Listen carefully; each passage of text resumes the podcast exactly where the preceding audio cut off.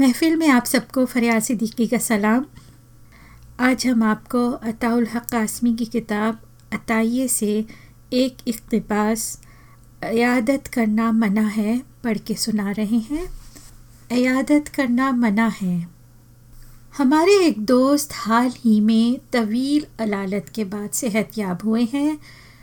मौसूफ चलने फिरने के काबिल हुए तो पहला बयान उन्होंने अयादत करने वालों के ख़िलाफ़ दागा। बोले, तुम्हें पता है बीमारी में मुझे सबसे ज़्यादा तकलीफ़ किसने पहुंचाई? किसने? मैंने पूछा। अयादत करने वालों ने, दोस्त ने जवाब दिया। वो कैसे? वो ऐसे कि सुबह से शाम तक इनका तांता बंधा रहता था, एक आता था, दूसरा जाता था। ये तो अच्छी बात है, अपनों और गैरों का पता ऐसे मौाक़े पर चलता है।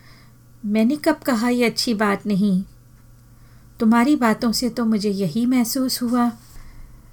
तुमने अभी मेरी बात सुनी कब है?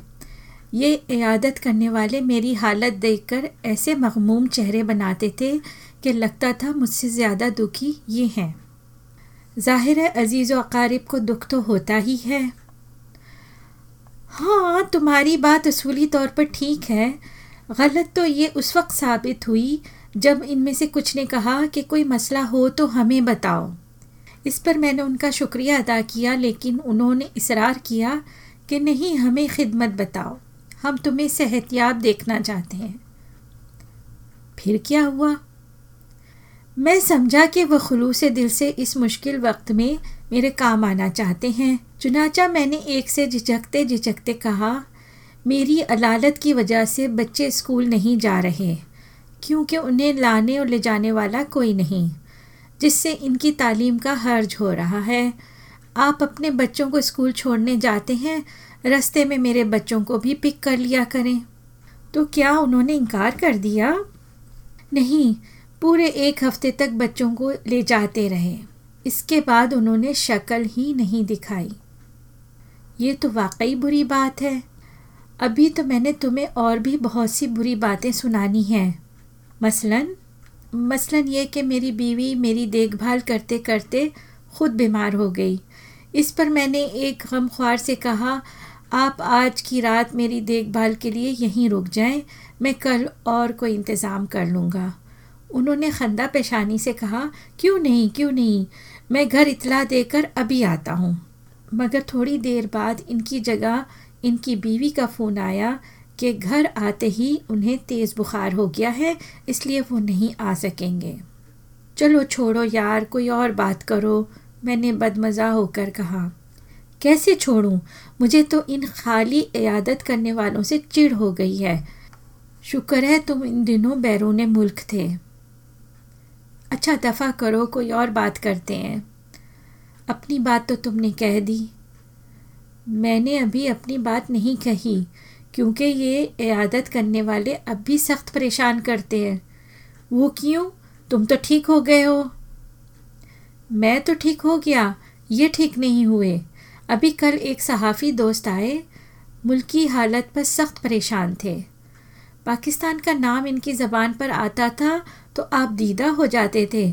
मैंने इनकी ये हालत देखी तो कहा कि आप अगर चाहें तो मुल्क को इन ख़तरात से निकाल सकते हैं। मैंने कहा, आप उन तमाम अफराद के चेहरे पर से नकाब उठाएँ, जो हुकूमत के अंदर और हुकूमत के बाहर मुल्की सालमियत के ख़िलाफ़ काम कर रही हैं। कहने लगे, हत्तल मकदूर ये काम करता रहता हूँ। मैंने कहा, हत्तल मकदूर क्या होता है? अगर मुल्क बचाना है तो पूरा सच लिखना होगा। कहने लगे, तुम इन बातों को नहीं समझते। मैं बेअमल ज़रूर हूँ। ताहिम इसका मतलब ये नहीं कि मुझे पाकिस्तान से मोहब्बत नहीं।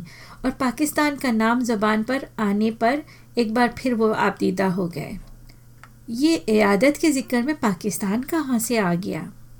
क्या तुम्हें नहीं पता ये कैसे दरमियान में आ गया? ये लोग बीमार पाकिस्तान की इयादत दिन में कई बार करते हैं, मगर इनमें से कोई इसकी सेहतयाबी के लिए अपना किरदार अदा नहीं करता। सहाफ़ी सच नहीं लिखता। उस्ताद मूसा की बजाय फ़िरौन पैदा करता है। सियासतदान इकतदार के लिए मुल्क दुश्मनों से गठ जोड़ कर लेता है। आलिम फसाद फैलाते हैं। इनकम टैक्स वाले लाखों के लिए करोड़ों का टैक्स छोड़ देते हैं। सनतकार हवस से ज़र में मुबतला है। हुक्मरानों को हुकूमत का चस्का है। दानिश्वर दिल की बातें कहने की बजाय फैशनेबल बातें करता है। जर्नेल हथियार डाल देता है और इसके साथ साथ ये सब पाकिस्तान की इयादत भी करते रहते हैं। इस तरह ये इसके दुखों में इजाफ़ा कर रहे हैं। मैं तो इन्हीं दिनों में एक तख्ती लिखवा कर मीनार पाकिस्तान पर लगा रहा हूँ। कौन सी तख्ती? चंद लफ्ज़ों पर मुश्तमिल तख्ती। इस पर लिखा होगा, इयादत करना मना है। शायद ये तख्ती लोगों को इयादत के आदाब सिखा दे। तो जनाब, ये एक तंजिया और तीखी तहरीर थी अताउल हक कासमी की, जो कि बहुत बामैनी है। उम्मीद है हम सब लोग इयादत के आदाब सीख जाएँ और हमेशा हम सच्ची बात करें और सच्ची मोहब्बत से अपने मुल्क के लिए काविश करें। इजाज़त चाहती हूँ। खुदा हाफिज़।